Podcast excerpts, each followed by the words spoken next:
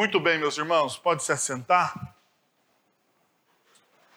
Nós vamos ter um tempo agora de reflexão na palavra de Deus.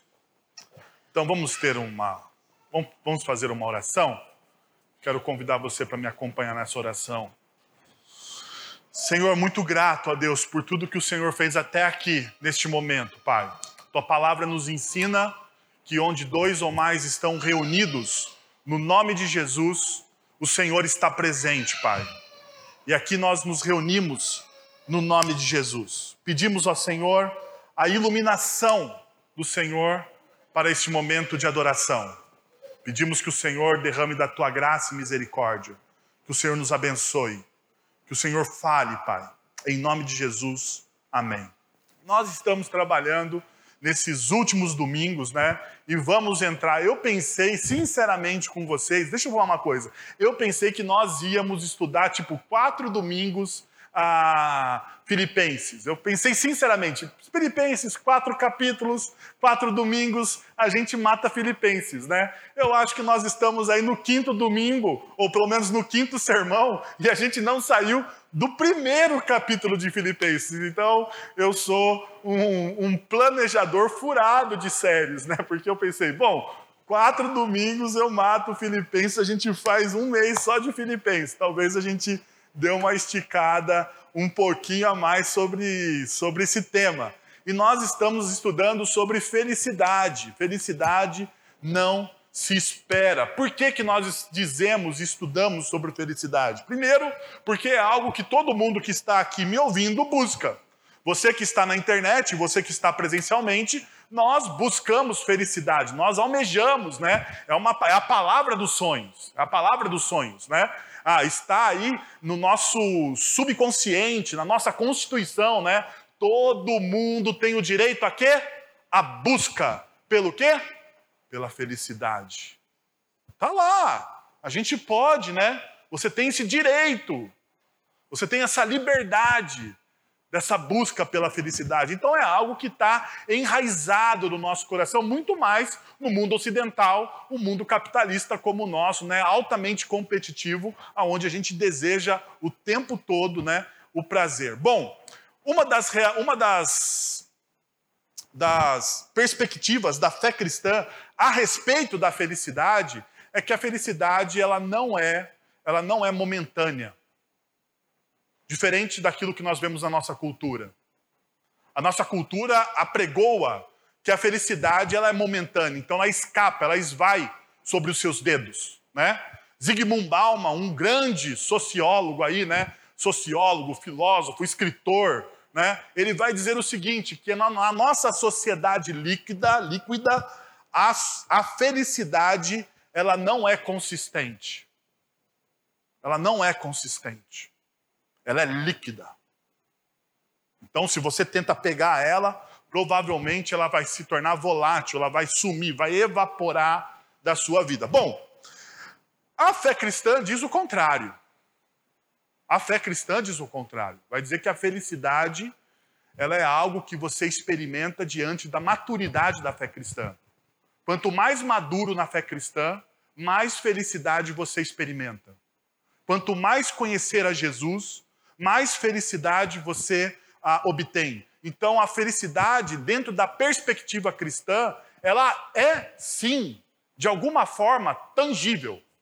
Tangível. Por quê? Porque a palavra de Deus vai, vai nos ensinar que a fé ela traz as coisas invisíveis para o mundo visível, não é isso? A fé faz essa, essa possibilidade, tem essa possibilidade, né?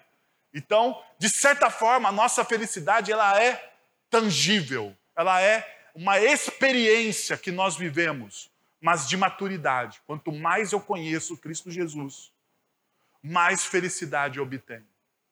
Então, é o que o texto bíblico de Filipenses está nos guiando. Está nos guiando para um caminho à maturidade.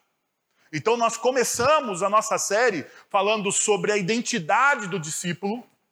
Nós falamos sobre algumas ah, alguns princípios que norteiam essa identidade, estamos lançando então alicerces sobre aquilo que nós chamamos do caminho para a maturidade e para a felicidade dentro da espiritualidade cristã.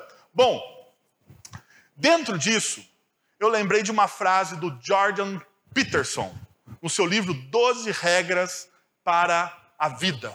Né? Ele diz o seguinte: olha só, é por essa razão que devemos ser precisos em nosso propósito. Sem essa precisão, afogamos-nos na complexidade do mundo. Propósitos. Hoje, se você teve aqui pela manhã, se você não teve, você pode acessar as nossas redes sociais, porque o nosso sermão da manhã já está disponível. Eu comecei a trabalhar essa ideia do propósito dentro do texto de Filipenses. E eu falei que nós íamos hoje à noite adentrar mais a fundo nisso. Então, olha só o que o Jordan Peterson diz. Ele fala assim: olha, uma coisa importante para qualquer ser humano, e perceba, alguém secular.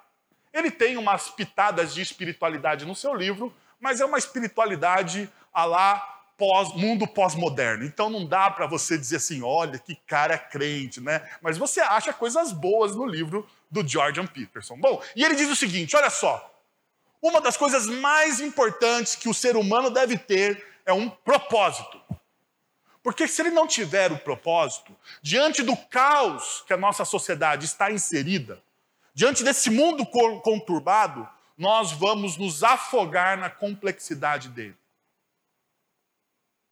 Nós seremos tragados.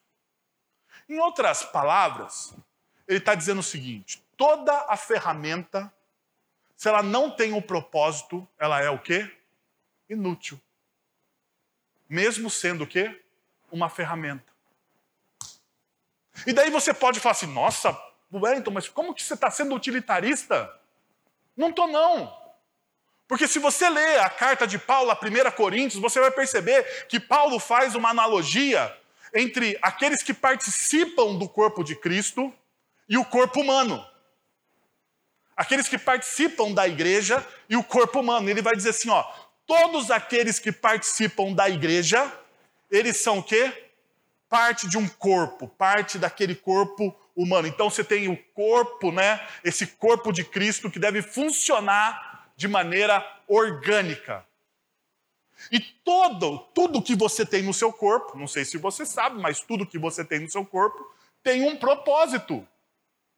Tem um propósito. Até aquilo que você não usa muito tem um propósito. Porque tem coisas no nosso corpo que nós não usamos muito. Mas ele tem o quê? Um propósito. E quando você perde, ou quando dá uma avaria, ou quando você sente mal, você descobre que aquele negócio existe e que ele tem o quê? Um propósito. Então perceba só. Essa é a nossa realidade. Bom, então, para descobrir isso, eu gostaria de fazer ah, uma pergunta para você. Como você completaria esta frase? Para mim, o viver é Para mim, o viver é? Não sei. Não sei se você, você, eu quero que você complete. Não quero que você faça um paste, um, um copiar e colar do, do apóstolo Paulo de Filipenses no versículo que nós vamos ver daqui a pouquinho. Eu quero que você pense aí com você, com você, porque perceba, a forma com que você responde isso, a forma com que você preenche essa lacuna, vai determinar todas as outras decisões que você toma na sua vida. Todas. Todas as outras decisões da sua vida são determinadas por essa, pela resposta que está nessa lacuna. O meu viver, para mim, o viver é. Você pode colocar qualquer coisa aí. Você pode dizer que, para mim, o viver é o dinheiro. Para mim, o viver é o prazer. Para mim, o viver é o, sei lá, é o time de futebol que eu gosto, né? Para mim, o viver é a minha família. Para mim, o viver é minha esposa, o meu marido. Sei lá, você pode colocar o que você quiser. O que você quiser. E eu quero conduzir você nessa noite, talvez, a uma resposta contrária àquilo que você acabou de colocar nessa lacuna. Então, abre comigo o texto bíblico de Filipenses, capítulo 18, 18, desculpa, capítulo 1, verso 18. Filipenses, capítulo 1, verso 18, e nós vamos até o verso de número 26. Então, ainda nós não vamos fechar o capítulo 1. Fique tranquilo, não se turbe o vosso coração. A gente termina esse negócio. Um dia a gente termina. E diz o seguinte: De fato, continuarei a alegrar-me, pois sei que o que me aconteceu resultará em minha libertação, graças às orações de vocês e ao auxílio do Espírito de Jesus Cristo. Aguardo ansiosamente, espero que me que em nada serei envergonhado. Pelo contrário, com toda a determinação de sempre, também agora Cristo será engrandecido em meu coração, quer, quer pela vida, quer pela morte. Porque para mim o viver é Cristo e o morrer é lucro. Caso continue vivendo no corpo, terei fruto do meu trabalho. Já é ah, e já não sei o que escolher. Estou pressionado dos dois lados. Desejo partir e estar com Cristo, o que é muito melhor. Contudo, é mais necessário, por causa de vocês, que eu permaneça no corpo. Convencido disso, sei que vou permanecer e continuar com todos vocês para o seu progresso e alegria na fé, a fim de que, pela minha esperança, outra vez, o, outra vez, a exultação de vocês em Cristo Jesus transborde por minha causa. Eu gostaria de trilhar com vocês algumas, alguns princípios para depois nós voltarmos à pergunta inicial, ok? Então a gente vai trilhar alguns princípios para depois nós voltarmos à pergunta inicial. Primeira coisa que eu gostaria de compartilhar com vocês: diante das provações, você faz, ah, diante das provações, você faz ah, beicinho ou ora? Diante das provações, o que, que você faz? Você faz beicinho ou você ora? Sabe o que, é beicinho? Sabe? Mimimi. Mimimi. Você faz aquele beicinho, você vê a provação e você logo, logo treme. Diante das provações, o que você faz? Perceba uma coisa: a forma, de forma consistente, alegre-se em Cristo. É uma das coisas que eu gostaria de dizer para vocês. De forma consistente, alegre-se em Cristo. Veja o que diz o verso de número 18. De fato, continuarei a alegrar-me. De fato, continuarei a alegrar-me. Por quê? Porque Paulo, ele usa no começo do versículo 18 o presente. E aqui ele está agora usando o passado. A melhor tradução seria: Eu me alegrarei. Paulo volta os seus olhos neste momento, então, para onde? Para o futuro. Para o futuro. Veja só, Paulo está passando por provação. E qual a aprovação que o apóstolo Paulo está passando? Nós já sabemos, nós já olhamos, já falamos disso duas ou três vezes. O apóstolo Paulo, ele está em Roma, escrevendo a carta aos filipenses e ele está preso. Ele está diante de uma, de uma situação muito complicada para ele, porque ele espera um julgamento. Diante da sua prisão, ele está esperando esse julgamento, e esse julgamento pode conduzi-lo à vida ou à morte. E ele não tem o controle sobre isso. Ele não tem o controle sobre isso.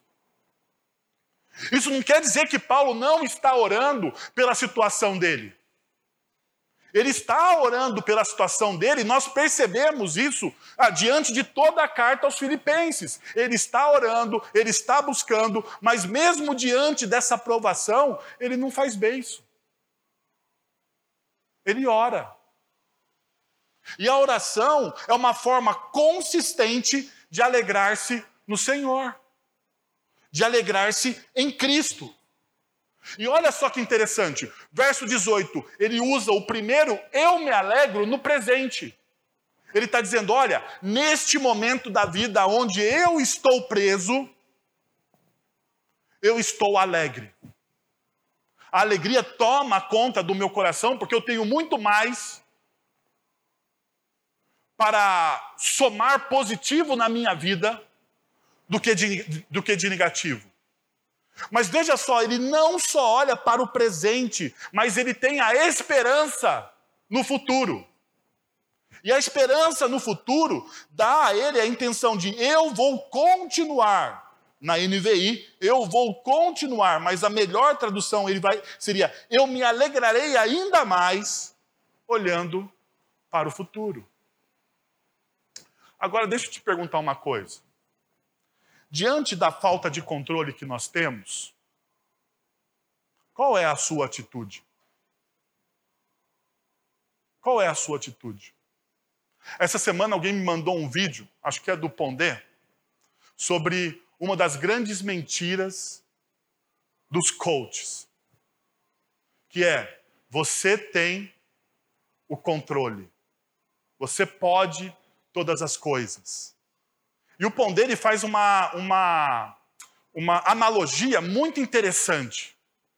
Porque ele diz que essa ideia do controle, do poder, de que o poder está em você, é a mesma coisa quando você diz para a menininha, para a criança, que ela vai encontrar o quê? O príncipe encantado na vida dela. E isso nunca acontece. Porque a gente nem descobre, né? Talvez você olhe para a pessoa que está ao seu lado, não, meu, fique tranquilo, você é meu príncipe encantado, né? Mas um príncipe encantado que não é tão encantado assim, porque todo mundo tem as suas sombras. Não é verdade? Não adianta, não adianta questionar, todo mundo tem. A principal questão, então, aqui que nós estamos olhando é que nós não temos esse controle, esse poder que a sociedade diz que nós temos. Eles tentam vender essa ideia, mas veja só, você tem o controle sobre o dia de amanhã? Você tem planos para amanhã, não tem? Eu tenho. A minha agenda de amanhã está cheia. Está cheia. De manhã, a parte do meu período de folga, que não é lá aquela folga, né? Porque o que eu vou fazer? Eu vou pegar os meus filhos, vou para o clube, eles vão nadar, eu vou ficar olhando eles nadar, porque na parte da manhã é meu período de folga. Na parte da tarde, eu tenho aqui alguns trabalhos para adiantar algumas atividades da igreja. À noite, eu tenho o quê? Reunião da classe de catecúmenos. Olha, já está montada a minha agenda. E fora algumas coisas que a minha esposa pôs que eu não sei, porque eu vou descobrir isso amanhã. Amanhã. A questão é que, pergunta, eu tenho controle sobre isso? Será que ao final do dia eu terei resolvido todos os problemas? Ou algo vai me roubar essa atenção? Ou algo vai me roubar essa agenda? Ou algo vai me impedir de completar essa agenda? Então, da onde você tira a esperança? Da onde você tira esperança? É o que Paulo está nos colocando aqui. Então, pergunto o seguinte: você tem planos para o futuro? É lógico que eu e você nós temos, mas a questão é: como você tem certeza de que isso vai se realizar? E a verdade é que você não tem certeza. A verdade é que você não tem certeza. Deixa eu fazer um momento deprê para você aqui. Sabe aquele momento deprê? Olhe para a sua vida. Não, faça esse exercício. Olhe para a sua vida. Quantos planos frustrados você tem na sua caminhada aí?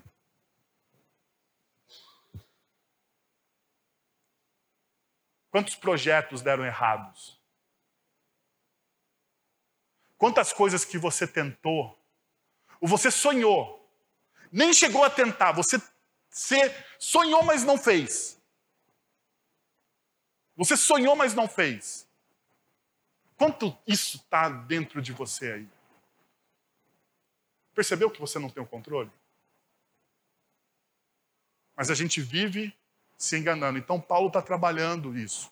Ele está falando: olha, diante do descontrole da vida, diante do caos, diante das incertezas. Você precisa ter um lugar firme para pisar, você precisa ter um lugar firme para pisar. Caso contrário, você nunca vai experimentar a felicidade. Caso contrário, você nunca vai experimentar a verdadeira felicidade. Porque a verdadeira felicidade se constrói sobre solo firme. Sobre solo firme.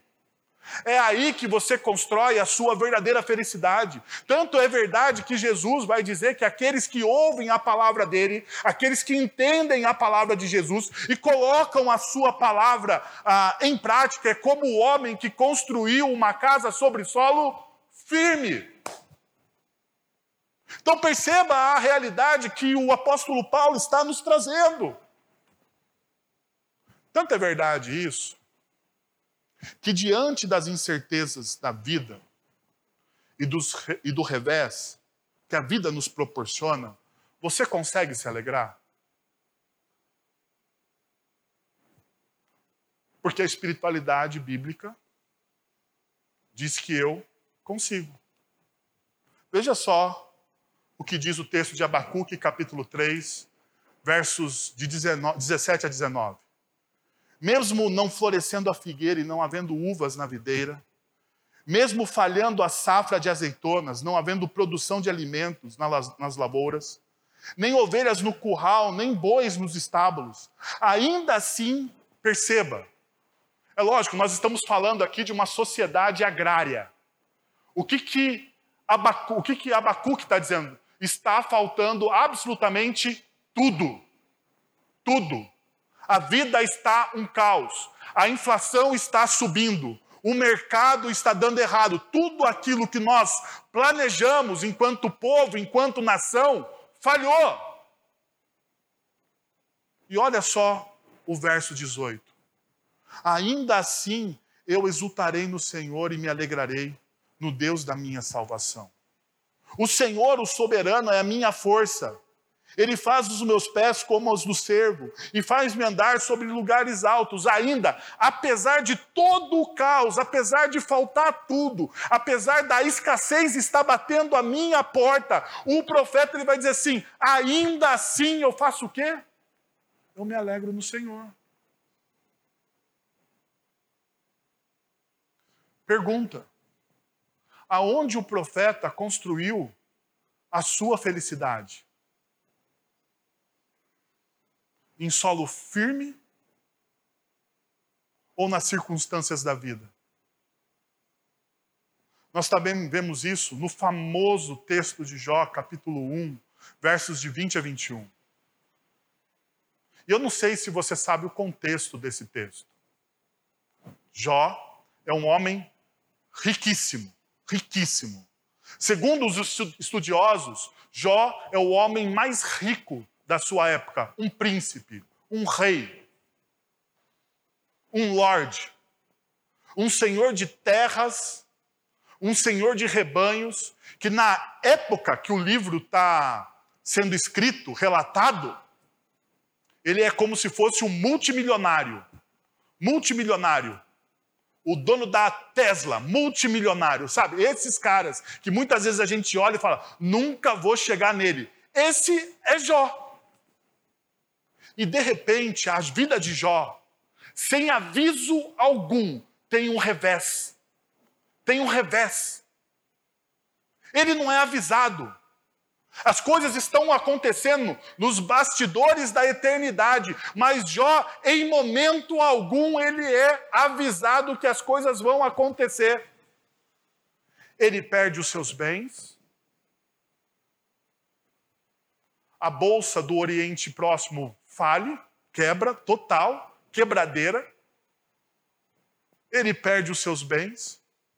A empresa de tecnologia de camelos que ele tinha, de rebanhos, também quebra. Quebra, ele não tem mais aquela empresa. Quebrou. E todos os negócios que ele tinha foi-se embora, embora. Não contente com isso, tem um cataclisma, um efeito sobrenatural que a gente pode dizer, porque o é. E todos os seus filhos morrem. O que, que você faz diante disso? Você faz beicinho ou você ora?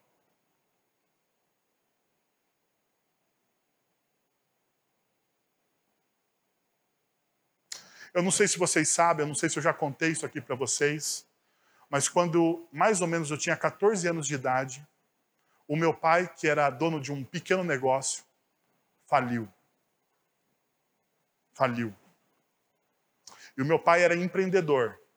Eu não sei se vocês sabem, mas empreendedor, ele, ele trabalha para o mês. Se ele trabalhou, ele tem. Se falir, ele não tem. Empreendedor não tem seguro seguro salário, não tem, não tem fundos de garantia, não tem absolutamente nada, nada, nada, nada, nada. E apesar de meu pai ser um empreendedor, ele nunca foi uma pessoa muito organizada, com todo respeito ao meu velho. Então, quando ele faliu, ele faliu mesmo mês seguinte a gente não tinha nada. Eu lembro até hoje que quando um dia eu cheguei do colégio, minha mãe preparou a última a última refeição que tinha em casa e ela falou: "Agora só temos sal". Talvez você nunca passou por isso. Mas quando eu leio a história de Jó, eu sei exatamente o que ele passou quando ele quebrou. Eu sei exatamente o que ele passou quando ele quebrou. Mas olha só o que Jó faz. Ao ouvir isso, ao ouvir que os seus filhos tinham sido ceifados da face da terra. Jó levantou-se, rasgou o manto e rapou a cabeça. Então, prostrou-se rosto em terra em adoração. E perceba, o texto é bem claro. Ele prostrou o rosto em terra em adoração. Ele não está reclamando, ele não está ele não tá negando a dor também, porque perceba, ele está ele está lidando com a dor dele. Tanto é verdade que ele rasga o manto e raspa a cabeça em sinal de humilhação. Se você não conhece a cultura do Oriente Próximo da época de Jó, ele raspa a cabeça e rasga a roupa em sinal de humilhação, dizendo: Eu estou profundamente abalado com aquilo que está acontecendo. Ele se prostra em adoração e ele faz uma coisa ele ora. Ele ora. Saí nu do ventre da minha mãe e nu partirei. O Senhor deu, o Senhor o levou. Louvado seja o nome do Senhor.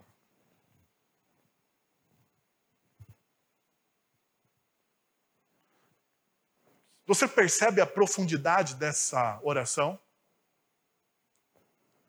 Jó ele coloca todo o sentimento dele e ele coloca desde a sua insignificância. E ele exalta a soberania de Deus. Ele fala: o Senhor deu, o Senhor tomou. Mas veja só, louvado seja o nome do Senhor.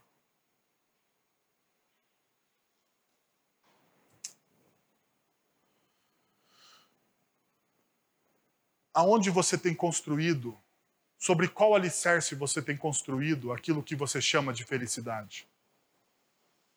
Sobre qual alicerce? Sejamos sinceros nessa noite. Sobre qual alicerce você tem construído a sua vida? Diante das provações, ao invés de você orar, me desculpa, parece geocoso, mas é verdade, você faz beicinho?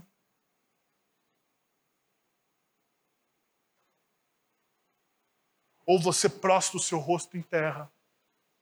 Você lida com a sua dor de maneira diferente. Você lida com a sua dor com fidelidade. Então, deixa eu contar o que acontece com o meu pai. Apesar do meu pai ser uma pessoa ah, não tão organizada, ele sempre, depois que ele se converteu, ele sempre foi uma pessoa fiel. Sempre foi uma pessoa fiel nos seus dízimos e nas suas ofertas. Sempre. Ele sempre ajudou de alguma forma o reino de Deus. Sempre. E naquele dia que eu cheguei em casa e disse, e minha mãe disse, né? Olha, só tenho sal.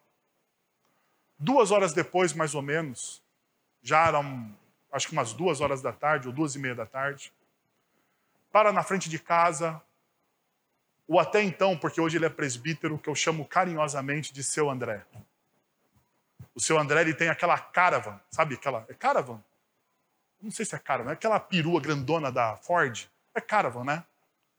Verde. Quê? Chevrolet. Isso. Que é, o, que é a coisa do Opala, que é o, a perua do Opala. Então ele para uma caravan verde, verde água, sabe? Eu sei, até, até hoje o seu André tem a caravan verde água, porque ele mora perto da casa do meu pai em Campinas. Ele para a caravan, ele bate, ele a dona Elzia, a esposa dele, batem na porta e diz o seguinte: Deus tocou no nosso coração e a gente fez uma compra para vocês. Eu nunca tinha visto uma compra daquele tamanho. Ele abre a, a porta de trás da caravan e começa a descer sacola, sacola, sacola. Eu acho que a compra do seu André deve ter durado aí uns dois meses, algo parecido assim. Mas o fato é que Deus ele se mantém fiel aos seus, mesmo nos momentos mais difíceis da vida. Mais difíceis da vida, Deus se mantém fiel.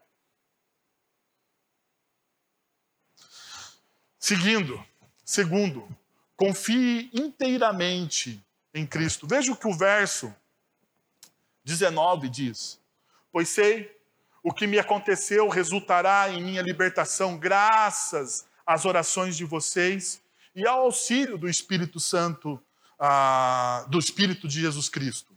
Então o texto, perceba, a primeira coisa que nós vemos que Paulo diz no verso 19 é: Pois sei que me aconteceu, que o que me aconteceu resultará em minha liberdade. Veja, Paulo cita exatamente Jó 13,16 na tradução grega do Antigo Testamento. Então não adianta você querer comparar Jó 13,16 da tradução que nós temos nas nossas Bíblias, porque Jó 13,16 da tradução das nossas Bíblias é a tradução do hebraico direto. Então não está igual. Mas se você pegar né, a, a tradução grega do Antigo Testamento e você fizer a comparação daquilo que Paulo está falando no, vers no, no, no, versículo 19 e aquilo que Jó está falando em 13 e 16, os estudiosos e todos os comentaristas disseram: Paulo está refletindo na sua prisão sobre quem?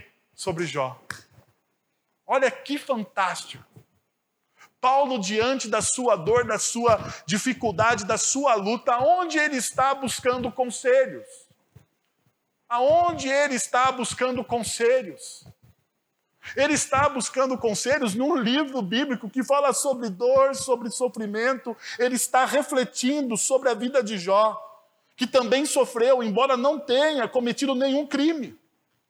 Veja que Paulo está buscando inspiração e conforto, não em estratégias externas às Sagradas Escrituras, porque muitas vezes, diante da dor, da luta, o que, que você faz? Você busca estratégias externas às Sagradas Escrituras, você tenta dar o seu jeito.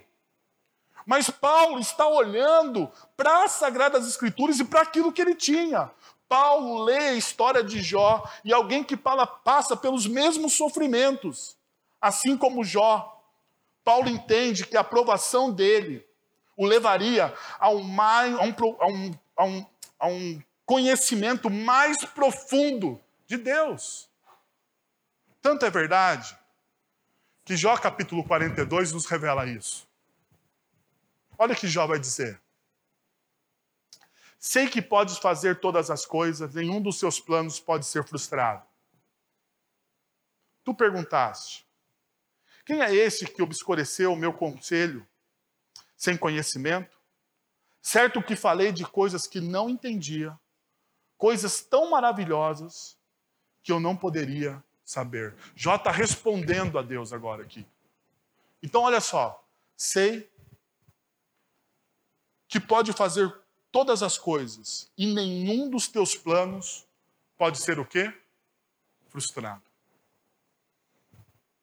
Já está falando para Deus. Nenhum dos teus planos, Senhor, pode ser frustrado. Eu tentei questionar o Senhor, mas eu estava falando de coisas que eu não entendo. Eu tentei demonstrar sabedoria, mas eu não tinha sabedoria. Eu tentei me aprofundar, mas eu não tinha. Por quê? Porque essas coisas são maravilhosas demais.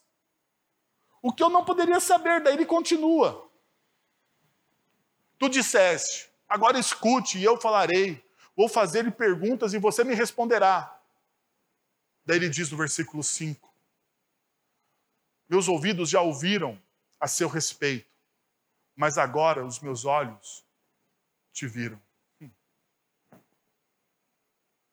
Já está olhando, falando assim: depois de todo esse sofrimento, depois de toda essa dor, depois de todas as lutas que nós passamos, ah, que eu não consegui entender e compreender, depois de todos os questionamentos, porque se você acompanha o livro de Jó, você vai perceber que Jó senta com os seus amigos e eles começam a questionar o porquê que aquilo aconteceu, o porquê que aquilo aconteceu. E muitos dos amigos de Jó, que lá não são tão amigos, né? Começam a acusá-lo, ele, começam a questionar a integridade de Jó. E Jó vai dizer: Não, eu sou íntegro, eu sou íntegro. Eu não sei porque isso aconteceu comigo. Eu não tenho uma resposta. Então perceba, a narrativa que a cultura nos coloca de controle cai por terra. Mas o qual é o efeito disso? Qual é o efeito da gente confiar inteiramente em Cristo? O mesmo efeito que aconteceu com o apóstolo Paulo aconteceu com Jó. Eu ouvia você, eu conheci o Senhor de ouvir falar, mas agora os meus olhos te veem. Então perceba, existe uma relação aqui. Uma relação entre você ver e ouvir. O texto coloca essa relação. Eu posso ouvir alguém ou ouvir falar de alguém, que é o texto que está dizendo. Basicamente, o texto está nos mostrando o seguinte: eu posso conhecer alguém de fofoca, dos outros falarem. Porque olha só, Jó vai dizer: Eu conhecia o Senhor de ouvir falar. E no hebraico, isso aqui aponta para outras pessoas. Outras pessoas falavam do Senhor para mim. É o que, é o que, é o que Jó está dizendo. Agora, veja o que ele continua dizendo. Mas agora os meus olhos te veem. É uma relação de proximidade.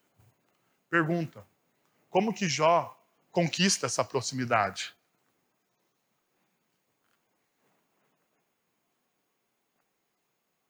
Confiando inteiramente em Deus. Tanto que, praticamente, no meio do texto de Jó, ele vai dizer: Eu sei que o meu redentor vive. Ah, é alguém que confia, independente das circunstâncias. E, Jó, e Paulo está refletindo exatamente sobre a vida de Jó. Agora, perceba uma outra coisa que o texto do versículo 19 nos ensina. Graças às orações de vocês e ao auxílio do Espírito de Jesus Cristo. Graças às orações de vocês e ao auxílio do Espírito de Jesus Cristo. Perceba, diferente dos livros de autoajuda, Paulo não insiste que devemos olhar para dentro de nós para conseguir auxílio. Paulo está dizendo o seguinte: dentro de mim não vai ter muita coisa boa, porque eu sou um pecador. Da onde está vindo o meu auxílio? Então veja só, fontes da confiante esperança em Cristo. Primeiro, a oração a, ação do Espírito Santo e depois a intercessão dos filipenses. Então, Paulo ele junta duas coisas aqui. A ação do Espírito Santo, olha, o Espírito de Cristo está atuando em meu favor e também as orações de vocês. Então, é tanto é verdade isso que veja, olha o que Paulo vai dizer em Romanos capítulo 15, verso 30. Recomendo-lhes, irmãos, por nosso Senhor Jesus Cristo e pelo amor do Espírito, que se unam a mim em minha luta, orando a Deus em meu favor. Olha que interessante. A coisa mais preciosa de uma comunidade cristã é você ter alguém que ora por você. Não é verdade? Como que nós demonstramos a nossa união, ou um dos laços de união que nós devemos ter para com os outros? A oração de intercessão. Olha o que Paulo diz. Vocês se unam a mim em minhas lutas. Você se torna parceiro daquela pessoa na luta dela. Então perceba uma verdade. A maior declaração de amor e afeto que você tem por uma pessoa é quando você ora por ela. Quando você ora por aquela pessoa, você declara o seu amor e o seu afeto por ela. Tanto é verdade que no texto de Jesus, no Sermão do Monte em Mateus, o que, que Jesus pede para nós fazermos em relação aos nossos inimigos? Orar. Pelos seus inimigos, vocês orem. Se você deseja restabelecer uma amizade com quem feriu o seu coração, o primeiro passo que você precisa dar é a oração. Você precisa orar. Então, esse é o primeiro passo. Agora, veja uma outra coisa. Paulo também fala da ação do Espírito Santo, e nós olhamos isso também em Romanos, capítulo 8, verso 26. Da mesma forma, o Espírito nos ajuda em nossa o quê? Fraqueza. O Espírito Santo de Deus nos dá discernimento das nossas fraquezas. O Espírito, e veja só, isso é uma coisa muito importante. Onipresença de Deus não é igual à influência do Espírito Santo na vida das pessoas. Muitas vezes as pessoas pensam, não, Deus é onipresente, e é verdade, isso é um atributo de Deus. Mas a onipresença de Deus não significa automaticamente o quê? A influência do Espírito Santo na vida das pessoas.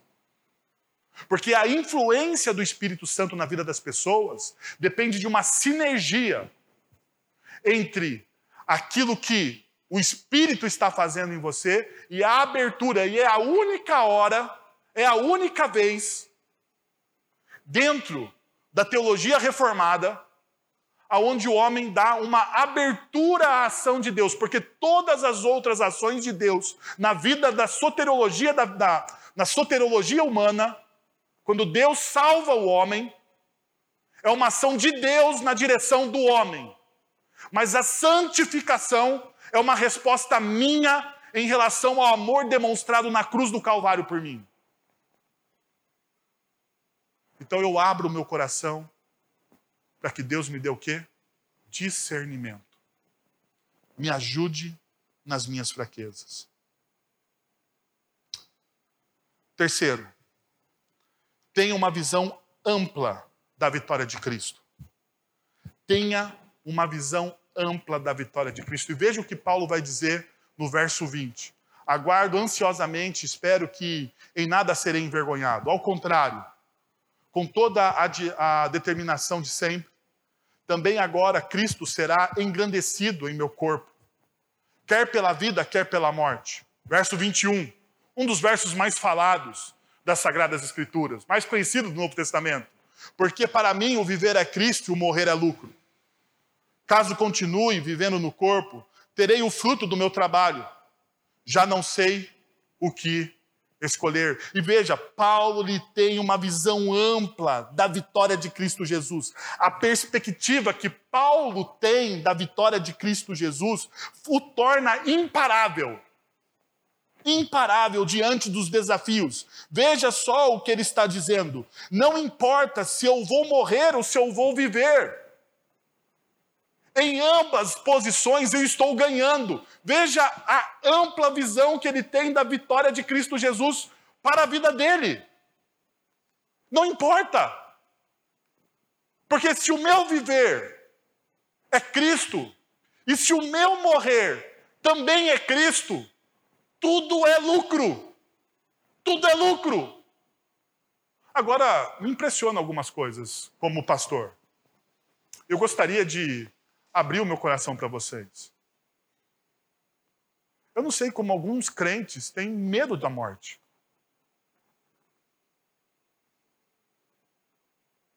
A morte não deve ser temida por nós. Porque a morte não é o final da história. O Evangelho nos diz isso. Eu poderia citar vários autores cristãos, mas eu não vou citar vários autores cristãos. Eu poderia citar C.S. Lewis aqui, mas eu não vou citar C.S. Lewis. A questão é que o Evangelho, que é acima de qualquer autor cristão, contemporâneo ou não, vai me dizer que a morte não tem a última palavra sobre aqueles que confiam em Cristo Jesus. Então por que, que você tem medo? Você só tem medo de algo se você não estiver aonde? Em Cristo Jesus. Então imagine uma coisa. Imagine o seguinte diálogo. Os guardas, os guardas romanos chegam. Ei, Paulo, não gosta, não gostamos de você e do seu Messias. Nós vamos matar você. Daí Paulo chega e fala: Isso seria ótimo. Morrer é ganho. Pode vir. Pode vir. Daí os guardas olham aquilo e falam assim: Bom, ah, pensando bem, vamos permitir que você viva. Daí Paulo diz o seguinte: fantástico, Viver significa trabalho frutífero e alegre. Então, vou viver. E daí, os guardas olham e falam assim: não, bem, bem, vamos deixar você viver, mas vamos fazer você sofrer. Daí Paulo olha e fala assim: ei, gente, eu considero os sofrimentos do mundo presente não dignos de comparação com a glória que está para ser revelada. eu iria me encher de alegrias de sofrer pelo nome de Jesus. Então, pode vir.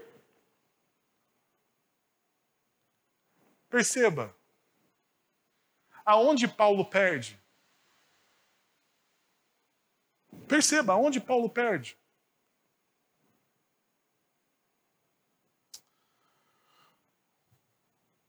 Você consegue se ver nessa perspectiva?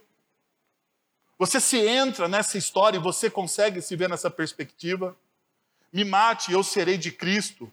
Me deixe viver e eu viverei para Cristo. Me faça sofrer e eu vou sentir a alegria de ser recompensado por Cristo. Essa é a mentalidade imparável do apóstolo Paulo. É a, é a confiança inabalável da vitória que ele tem em Cristo Jesus. Mas sabe qual que é o grande problema? é que por diversas vezes nós perdemos essa visão ampla da vitória de Cristo Jesus na cruz do Calvário. Nós temos medo do sofrimento, nós temos medo da morte, nós temos incerteza da nossa salvação.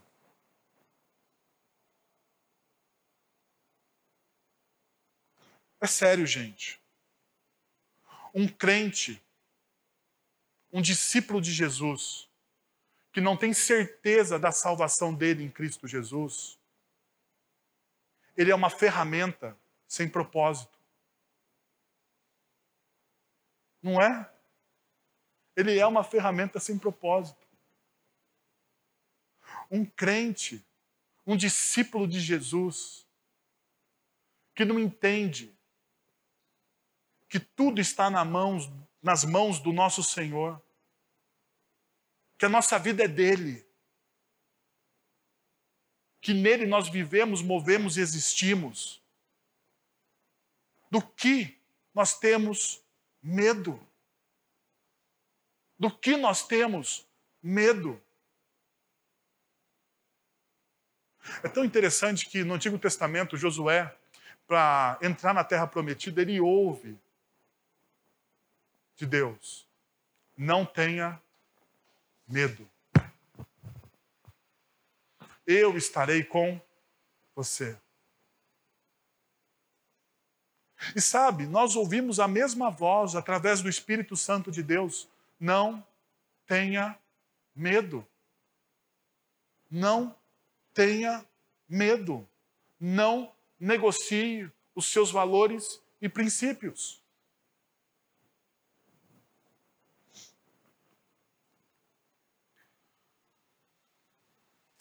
Por último, tome decisões outros centradas. E o texto nos diz: Estou pressionado dos dois lados, desejo partir e estar com Cristo, o que é muito melhor.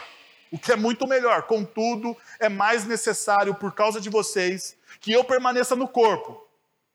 Convencido disso, eu, ah, convencido disso, sei que vou permanecer e continuar com todos vocês para o seu progresso e alegria na fé, a fim de que, pela minha presença, outra vez a exultação de vocês em Cristo Jesus transborde por minha causa. Então, veja só o que o texto nos ensina. Estou pressionado dos dois lados, é, dos dois lados e desejo partir estar com Cristo. A palavra no original usada aqui para desejo tem o significado de algo incontrolável. Tanto que muitas vezes essa palavra desejo que Paulo usa aqui, ele usa o desejo para, a, para o pecado alguns momentos. Essa mesma palavra está dizendo: olha, isso aqui é incontrolável. É o sentimento que nos seduz a ponto de, de nos deixar de joelhos. Paulo então está falando assim: o meu desejo, ele é incontrolável. Eu desejo ir para Cristo. E isso para mim é incontrolável. Porém, porém, ele não está pensando nele mesmo. Veja só o que o texto nos mostra mais à frente. Verso 24. Contudo, é mais necessário por causa de vocês que eu permaneça no corpo. Verso 25. Continuar com vocês para o seu progresso e alegria na fé. Eu tenho um desejo incontrolável, que seria o melhor para mim. É isso que Paulo está dizendo. Eu tenho um desejo incontrolável que é aquilo que é melhor para mim eu vou viver desta forma ou eu vou abrir mão por causa dos outros? Agora, perceba uma coisa que acontece na nossa cultura. A nossa cultura diz para você: você tem um desejo que é incontrolável. O que, que a nossa cultura diz? Satisfaça. Não pense. Não pense no seu casamento. Não pense nos seus filhos. Não pense no, teu, no, teu, no seu testemunho. Não pense nos seus amigos. Satisfaça o seu desejo. Porque, afinal de contas, isso é bom para você. Isso é ótimo para você. Então, satisfaça o seu desejo. Agora veja. Paulo, ele mostra em 1 Coríntios capítulo 10, verso 24, que ninguém deve buscar o seu próprio o seu próprio bem, mas sim o quê? Os dos outros. Paulo está dizendo: olha, você não deve buscar o seu próprio bem. Você deve buscar o bem dos outros. E perceba, se você olha né, o contexto do texto que nós estamos olhando, o capítulo 10 do, do, do verso 24, você vai ver que Paulo está falando sobre relacionamentos sobre tomar decisões em favor dos outros, porque ele está falando sobre a liberdade cristã. Então ele começa falando, tudo me é lícito, mas nem tudo convém, tudo me é lícito, mas nem tudo edifica. Daí ele fala, olha, tudo que nós vamos fazer, nós devemos fazer pelo bem dos outros e não pelo nosso próprio bem. E daí veja só o que ele vai dizer mais à frente no capítulo 10 de 1 Coríntios, a partir do verso 31. Assim, quer vocês comam, bebam, façam qualquer outra coisa, façam tudo para a glória de Deus. Fala tudo para a glória de Deus, porque as minhas decisões precisam ser outros centradas. Elas não podem estar centradas no meu coração. Daí ele continua: não se tornem motivo de tropeço, nem para judeus, nem para gregos, nem para a igreja de Deus. Também eu procuro agradar a todos e de todas as formas. Veja de novo, porque não estou procurando o meu próprio bem, eu não estou procurando os meus próprios, meu próprio direito, as minhas próprias vontades, desejos e benefícios. Eu estou procurando o bem de muitos Veja o final, para que sejam salvos.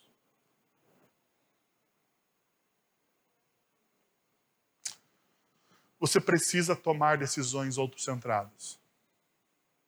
O seu casamento está indo mal porque você olha para o seu umbigo. O relacionamento com seus filhos vai de mal a pior porque você olha para o seu umbigo.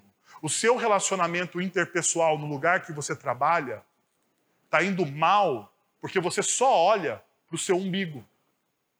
Então, tira o seu umbigo de foco.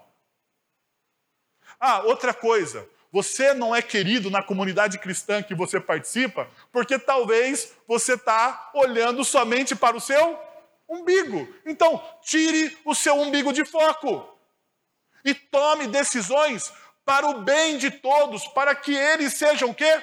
Salvos. Bom, diante disso, eu volto para o começo. Para mim, o viver é. Você tem que responder. Mas veja uma coisa. A partir dessa resposta, você tem outras duas. Para que ou quem você está vivendo? Porque quando eu digo para mim o viver é eu vou determinar para quem ou para o que eu estou vivendo. E depois, por que isso é importante para você hoje? Então, a partir da sua resposta, você vai determinar para quem e para o que você vive, e você diz o porquê isso é importante para você. Perceberam? Que tal você fechar os seus olhos, abaixar a sua fronte, você ter um tempo de oração para responder essa pergunta diante de Deus, não diante de mim? Porque afinal de contas eu sou como vocês, um pecador. E eu também preciso responder isso para o meu coração hoje.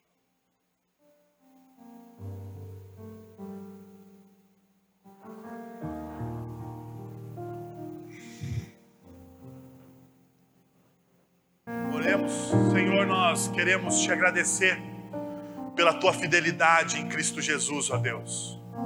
Pela vitória inabalável da cruz do Calvário, Senhor. Pela ação poderosa do teu Santo Espírito em nossas vidas. Louvado seja o nome do Senhor, ó Pai. Que o nosso coração se apegue às verdades da tua palavra, Senhor. Que essas verdades nos guiem, ó Deus, em cada decisão e que um dia, Pai, através da ação do Teu Santo Espírito em nós, nós possamos dizer firmemente, como o apóstolo Paulo disse: O meu viver é Cristo e o morrer é lucro. Que seja para a honra e glória do Teu nome. Agora, irmãos, que a graça de nosso Senhor e Salvador Jesus Cristo, o amor de nosso Deus e Pai, o conselho, o consolo, o poder e a ação do Santo Espírito de Deus estejam sobre vocês agora e pelos séculos dos séculos. Amém. Deus abençoe você, uma excelente semana na graça e no poder de Cristo Jesus.